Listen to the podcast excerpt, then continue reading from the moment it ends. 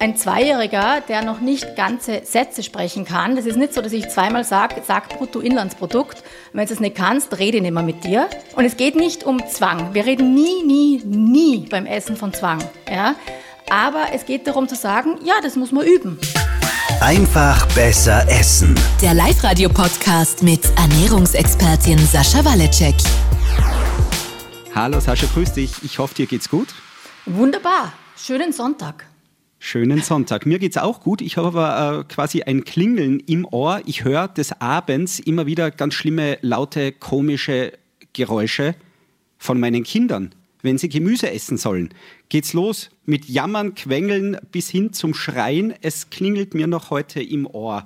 Mhm. Meine Kinder essen nicht gern Gemüse. Ich glaube, mhm. das ist soweit normal. Ich hätte gern, dass sie ein bisschen mehr essen. Wir sprechen heute über gesunde Kinderernährung. Genau, wie man das hinkriegt, dass die Kinder gerne Gemüse essen. Da bin ich als Papa ganz besonders gespannt. Du hast mir vorab schon gesagt, das Ganze ist ein riesen, riesen, riesengroßes Thema. Ja.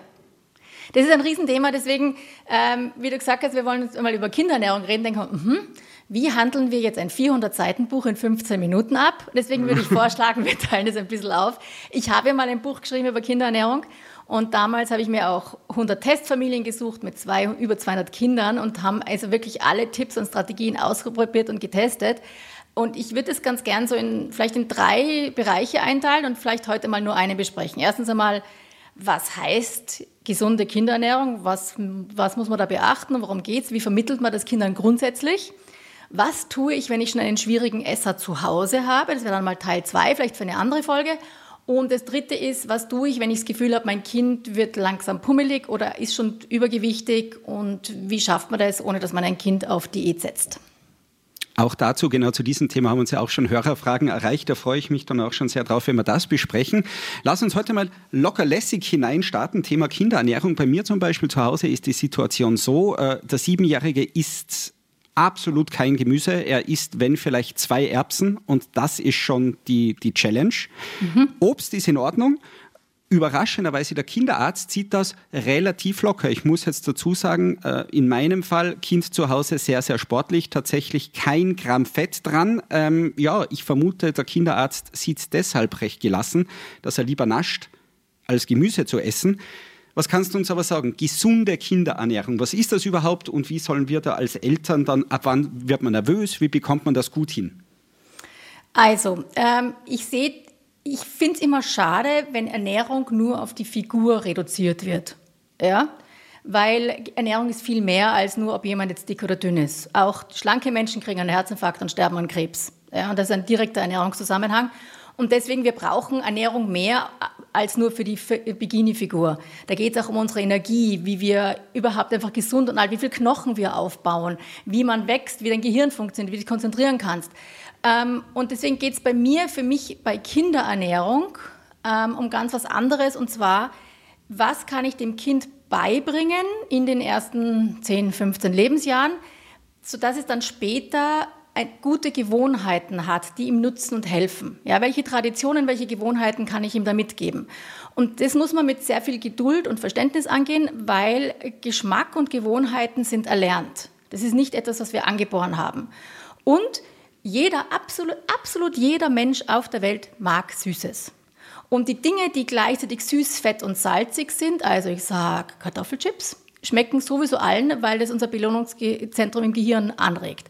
Und Kinder haben einen sehr, sagen wir mal, noch recht unterentwickelten Geschmackssinn. Das heißt, die tendieren mehr zu Sachen, die eben genau diese drei Sachen triggern oder so Sachen wie Ketchup. Ja, der ist süß und salzig und so gleichzeitig. Also das sind sehr viele Geschmäcker und das sind so die Geschmäcker, die einem Kind von Natur aus schmecken und das alles andere ist erlernt. Und ich sage, ähm, das sind zwei wichtige Kriterien. Erstens einmal, ähm, Geschmack lernt man, wie man Sprache lernt. Und das heißt, ein Zweijähriger, der noch nicht ganze Sätze sprechen kann, das ist nicht so, dass ich zweimal sage, sag Bruttoinlandsprodukt. Wenn du es nicht kannst, rede ich nicht mehr mit dir. Ähm, aber beim, beim Brokkoli macht man das. Man sagt zweimal, gibt bei dem Zweijährigen Brokkoli und sagt Brokkoli morgen nicht. Und dann braucht er es nicht mehr essen. Und es geht nicht um Zwang. Wir reden nie, nie, nie beim Essen von Zwang. Ja? Aber es geht darum zu sagen, ja, das muss man üben. Ja, so wie man Bruttoinlandsprodukt üben muss. Und das muss man halt geduldig üben. Man muss halt das 20, 30, 40, 60 Mal anbieten. Und jetzt ist die Frage, und da reden wir dann also von, das ist nochmal eine ganze Folge, die verschiedensten Strategien, die du machen kannst, wie du das näher bringst. Aber für mich ist immer so, dass ich sage, ähm, das Wichtigste ist, was zu Hause vorgelebt wird. Und die erste Frage, die ich habe, ist, wie viele gemeinsame Mahlzeiten habt ihr als Familie und wie oft sehen dich deine Kinder mit totalem Genuss und Spaß und Freude Gemüse essen? Und da hakt es dann meistens schon. Weil wenn Eltern später nach Hause kommen, man hat keine gemeinsamen Mahlzeiten, die Kinder werden getrennt und früher abgefüttert und ins Bett gesteckt, da spricht überhaupt nichts dagegen. Ja, den Alltag muss man schon auch leben. Aber bewusst darauf zu achten und zu sagen, okay, wann sitzt man denn gemeinsam am Tisch? Wie oft sieht mein kleiner Sohn einen Mann mit Genuss Gemüse essen? Und nicht leicht angewidert und lass mir mit dem gesunden Zeug in Ruhe und eben immer nur das Schnitzel und die Pommes sind so super, weil alles, was paniert und was Fleisch ist, ist halt toll. Und, auch, und, und mir geht es eher darum, wie wird allgemein in der Familie mit Ernährung umgegangen, mit Essen und wie reden wir auch drüber. Bitte isst es auf, das ist so gesund. Ja, das Einzige, was dir das sagt, ist, dann schmeckt es wahrscheinlich nicht gut, sonst hätte sie nicht gesund gesagt. Mhm, ja? Okay. Ich erzähle mal eine Geschichte, und zwar, wir haben ähm, am Naschmarkt gedreht, damals im Fernsehen. Und da ging es darum, dass wir über Top in Hamburg geredet haben. Und, und dann hatte ich eine Frage, weil es ging darum, ob man es roh essen kann oder nicht. Und dann habe ich meinen Vater angerufen. Mein, mein Vater hat seit über 50 Jahren seinen eigenen Biogarten und baut unser ganzes Gemüse an. Und, ähm, und ich habe gewusst, dass er manchmal Top in Hamburg roh isst. Auf jeden Fall habe ich ihn angerufen und gesagt, Papi, wie ist denn das? Kann man das roh essen oder nicht? Oder isst nur du das roh? Und ich kriege einen drei Minuten Vortrag über, wie super Top in Ambo im Allgemeinen ist, wie super sein im Besonderen ist, wie man ihn am besten wascht, wie man ihn am besten schneidet, wie, man, also wie toll das alles ist und wie super er so schmeckt und wie super er anders schmeckt und wie er den kocht. Und ich habe so lachen müssen, weil es ist so ganz typisch, wie mein Vater über Gemüse redet. Ja? Und dann erzähle ich das einer Freundin und sagt sie, siehst du, und deswegen sind bei euch alle dünn und bei uns alle dick, weil so reden wir nur über Kuchen. Und dann habe ich, hab ich erstens lachen müssen und zweitens habe ich mir gedacht, ja, aber so redet mein Vater auch über Kuchen. So reden wir über Ernährung. Ja, so wird bei uns über Essen geredet. Und es kann dir eben passieren bei uns in der Familie, dass jemand sagt, das sind die besten Radieschen, die du je gegessen hast. Das musst du kosten. Und genau gleich, mit der gleichen Begeisterung sagen die, den Kuchen musst du kosten. Das ist der beste Kuchen, den du je gegessen hast. Und deswegen, ich finde, wir müssen über Essen allgemein besser reden und nicht einteilen in, das ist so Gemüse, ich weiß eh, dass es grausig ist, aber musst halt durch. Ja? Sondern erstens einmal uns bemühen, dass es besser schmeckt. Ich sage ganz ehrlich, so wie die meisten Leute Gemüse zubereiten, ist es auch nicht. Ja, ganz ehrlich. Ähm, das kann total gut schmecken, wenn man sich ein bisschen mühe. Es ist nicht schwierig. Man muss nur lernen, wie man damit umgeht und es nicht zu Tode kocht. Und das Zweite ist, das Erste, was Eltern machen müssen, damit Kinder Gemüse essen, ist vor ihnen mit echtem Genuss Gemüse essen. Und wenn du das machst, wette ich mit dir, das machst und du redest gar nicht groß drüber, und magst kosten, ah, so nah, brauchst es teilweise nicht einmal fragen. Ich schwöre dir, gerade kleinere Kinder werden so neugierig, die essen dir das weg. Das heißt, wenn ich es zusammenfassen kann, ähm, gemeinsame Essen sind gut. Mhm. Die so Vorbildfunktion ist wichtig. Ja, ganz wichtig. Okay, also da ist schon einiges Neues mit dabei. Allerdings muss ich auch sagen, ähm, es gibt bei uns tatsächlich täglich das gemeinsame Abendessen. Mhm. Ich gehe da mm, ja, schon mit recht gutem Beispiel voran. Ich mhm. esse da häufig Gemüse und ich esse es auch wirklich zwischen ziemlich gern und sehr gern. Also ich gebe mhm. mir wirklich äh, Mühe, das meinen Kindern so vorzuleben. Der Kleine, der Zweijährige, der ist auch noch mit an Bord, der isst auch ein wenig Gemüse. Schwierig wird es mit dem Siebenjährigen. Wie gesagt, äh, wenn es um zwei Erbsen geht, geht der Streit los. Genau, und jetzt sind wir beim nächsten Punkt. Die Strategien, wie man das jetzt genau macht, das ist jetzt, wie gesagt, wahrscheinlich, weil also vielleicht können wir auch heute teilweise, aber ähm, das ist vielleicht ganz eine eigene Folge, weil da gibt es echt ganz viele Tipps dazu, wie man das angeht. Das erste ist mal kein Druck und das zweite, wie du sagst, das ist für mich das schlagende Wort, geht der Streit los. Ja? Ich würde das nicht diskutieren. Ich würde es vorleben Und dann kann, es ist schon, man braucht schon gewisse Regeln beim Essen. Ja, das ist so wie, du würdest es auch nicht durchgehen lassen, wenn dein Sohn sagt, eine Woche lang, er putzt jetzt seine Zähne nicht mehr. Oder er geht nicht mehr in die Schule, weil das ist jetzt doof. Ja, es ist so, man lernt schon gewisse Dinge und es ist ganz lustig, über Schule und Zähneputzen diskutieren Eltern nämlich nicht, aber mit, mit den, bei den Erbsen und beim Brokkoli fangen sie diskutieren an. Und und es ist auch ganz wichtig, dass man Sättigungsgefühl ähm, respektiert. Und ich möchte gleich noch dazu sagen, es gibt Menschen, die haben einfach Probleme mit gewissen Konsistenzen, ähm, die einfach neurodivergent sind und deswegen, hat, die haben einfach echte Probleme die können gewisse Sachen nicht essen. Das muss man respektieren, da muss man sacht damit umgehen. Auf der anderen Seite muss man wissen, dass Geschmack erlernt wird. Ja? Und man muss jetzt diese feine Linie finden zwischen ich bringe meinem Kind was bei, das dauert Jahre, bis es das alles gelernt hat. Und gleichzeitig muss ich herausfinden, ist da etwas, womit ein Kind Probleme hat, was einfach nicht geht für dieses Kind. Ja? Und keines dieser Probleme löst du mit Zwang und Streit. Sondern mhm, okay. was du machen solltest, ist dass du anfängst, dass es zum Beispiel was Regeln sind, die, wenn die Kinder dann groß genug sind, dass man sagt, erstens einmal, es bleiben alle am Tisch, bis alle mit dem Essen fertig sind. Weil dieses ewige Aufspringen und weg und bist du satt? Ja, nein, ich bin satt, weil sie halt gerade was Interessanteres haben und sie sind aber nicht satt. Ähm, unterbricht dauernd die Routine der Mahlzeit. Und einfach dadurch, dass alle eine Viertelstunde am Tisch sitzen, ist die Chance, dass sie dann noch was essen, größer. Das mhm. Zweite mhm. ist zum Beispiel, eine Regel zu haben, ist, man muss nichts viel veressen, aber muss von jedem, allen Dingen, die am Tisch stehen, zumindest einmal kosten. Weil wir wissen heute, dass Geschmack kommt über Wiederholung.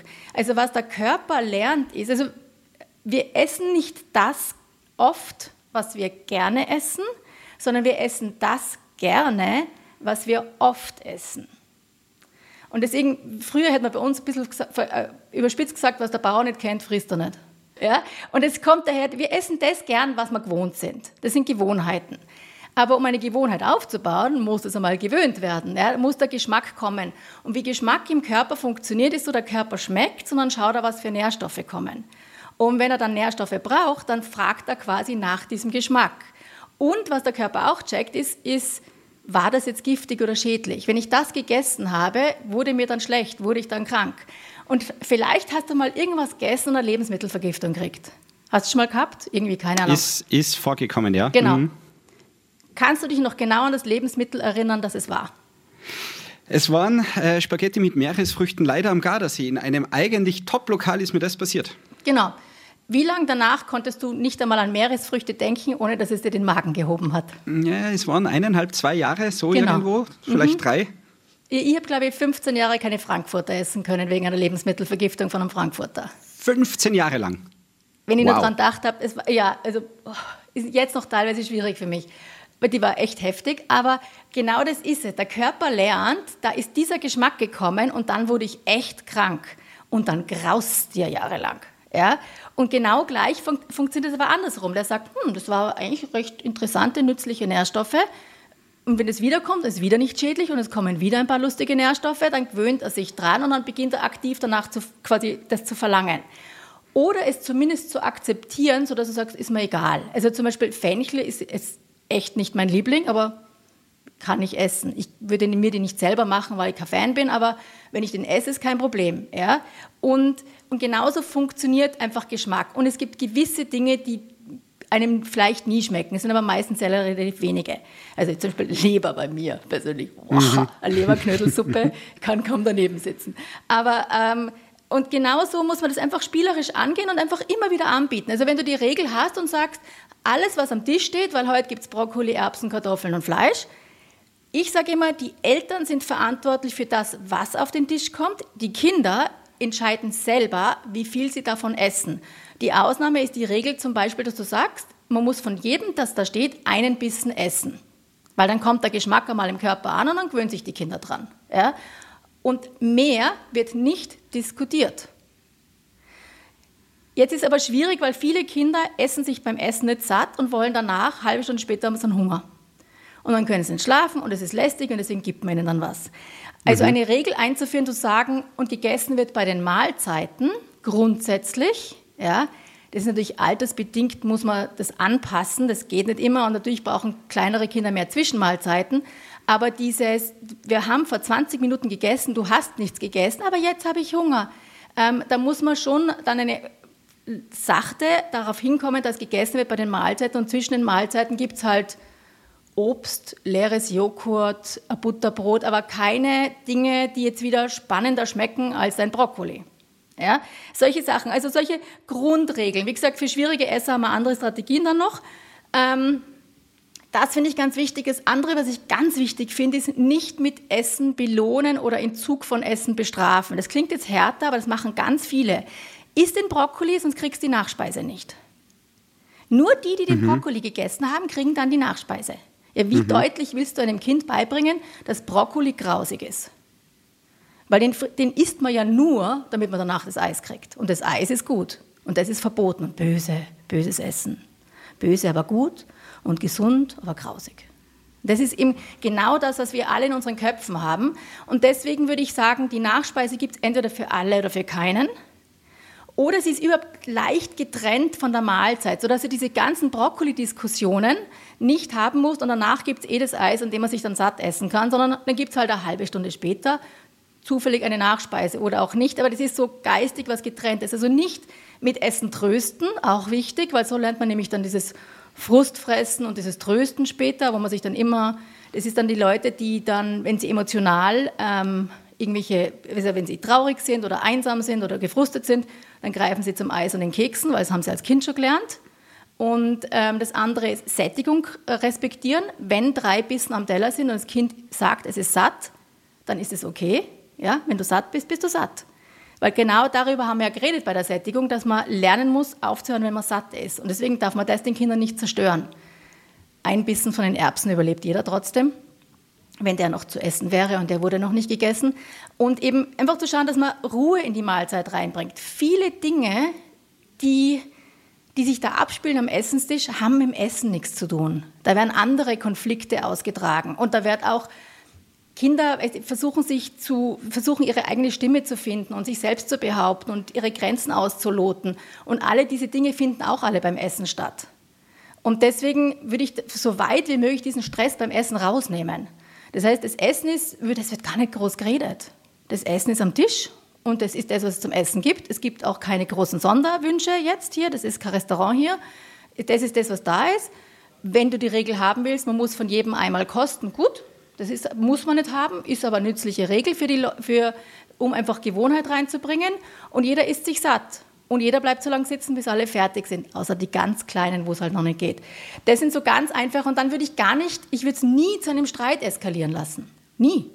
Aber die Frage ist, natürlich, es gibt Kinder, die auch beim Zähneputzen jeden Tag diskutieren, ja, und wo du Diskussionen hast. Die Frage ist nur, wie löst es denn da? Weil sehr ähnlich würde ich es mit den Erbsen lösen. Ich würde sagen, die neue Regel ist, jeder muss von einem, jedem Ding einen Löffel essen. Und sonst ist dich satt oder nicht. Und das klingt ich weiß, doch es klingt gut. hart, aber Kinder hungern sich nicht zu Tode. Ja? Da passiert nichts. Das ist, dann, sind sie, dann gehen sie ein bisschen hungriger schlafen, weil sie es leider verpasst haben, beim Abendessen die Erbsen zu essen. Aber je mehr du Druck machst, umso mehr kriegst du Gegendruck. Und es ist jetzt so eine stressige Situation für alle Beteiligten, da kann man keinen normalen Zugang zum Gemüse mehr kriegen. Deswegen nimm den Druck raus, diskutier gar nicht groß und vielleicht ignorierst du jetzt einmal die Erbsen überhaupt den nächsten Monat. Ich bin happy. Einiges, was du jetzt gesagt hast, wird bei uns zum Glück schon umgesetzt. Ich glaube, wir sind durchaus am richtigen Weg. Ich habe mhm. trotzdem aber auch recht viel Neues mitgenommen. Ich schreibe mir auf kleine Schritte, viele genau. Wiederholungen ich bin wirklich gespannt dann aufs heutige Abendessen, werde mich da auch bemühen, das dann möglichst gut vorzuleben. Ein Thema noch, wo ich dann gar nicht äh, in Vorbildfunktion dabei sein kann, Thema Schuljause. Auch das ist ja bei der Kinderernährung immer wieder ganz ein, ein großes und wichtiges Thema. Hast du auch da Tipps für uns? Ja, da gibt es natürlich viele Tipps, aber der wichtigste Tipp ist, macht, konzentriert euch einmal zu Hause. Den wichtigen Satz hast du gerade gesagt, da kann ich kein Vorbild sein. Schaut mal, dass es zu Hause passt, bevor ihr, die, bevor ihr in der Schule schaut. Und es ist ganz normal, wenn Kinder zum Beispiel in den Kindergarten kommen, die sind problemlose Esser, bis sie quasi ihre Gleichaltrigen sind, ihre Peers sehen und plötzlich gewöhnen sie sich die schlechten Sachen an, die sie dort irgendwie vorgelebt kriegen. Das ist normal, dass sich Kinder an ihren Gleichaltrigen orientieren und dann dass es dann ein bisschen schlimmer wird, ja, alles miteinander. Cool bleiben, weitermachen, zu Hause gelten andere Regeln. Schaut einmal, dass die Mahlzeiten zu Hause richtig vorgelebt werden. Es gilt auch dann für Teenager, wenn dann noch mal, meistens noch mal alles ins Arge kommt und dann kommen die Energy Drinks und das Junkfood und so. Das ist alles halb so wild, solange wir lernen unsere Werte von zu Hause. Und das, was wir zu Hause vorgelebt haben, das behalten wir auch später. Auch wenn es dazwischen Phasen gibt, wo du denkst, das ist nicht wahr. Das Kind könnte nur Süßigkeiten essen und die Schuljause bringt es mal jeden Tag mit heim oder tauscht es herum. Das ist nicht so wichtig. Gebt den Kindern lieber das mit, schon gesunde Sachen, aber grundsätzlich Sachen vielleicht, die sie ein bisschen lieber essen und konzentriert euch auf die Mahlzeiten, die in eurer Gegenwart stattfinden und dass die mal passen. Und wenn ihr sagt, das Kind isst in der Schule das Vollkornbrot, bringt es mir immer mit heim, ja, dann schaut halt, dass zu Hause mehr Vollkorn gegessen ist und gebt ihm halt ein Weißbrot mit. Also das finde ich weniger tragisch, ähm, als wie gesagt, es zu Hause, konzentriert euch mal auf zu Hause und nicht die Nerven verlieren und sagst, es hat alles so gut passt und jetzt ist es im Kindergarten und jetzt geht gar nichts mehr oder das ist ein Teenager und jetzt geht nichts mehr, ist alles normal, vergeht alles. Das ist ein Prozess. Das ist doch schön. Äh, entspannt an die Sache genau. herangehen, deswegen heißt das Ganze bei uns auch einfach besser essen. So ist es. Vielen Dank, Sascha. Du hast mir wieder einmal doch in vielen Bereichen die Augen geöffnet. Habt jetzt ein paar neue Strategien mit dabei. Du schreibst das Ganze für uns noch einmal, dass wir es auch dann schriftlich haben, für uns wieder zusammen. Natürlich, wie immer zu finden unter fachsommel.com-live-radio. Sascha, vielen Dank für all diese Tipps. Bis nächste Woche. Servus. Bis nächste Woche. Ciao.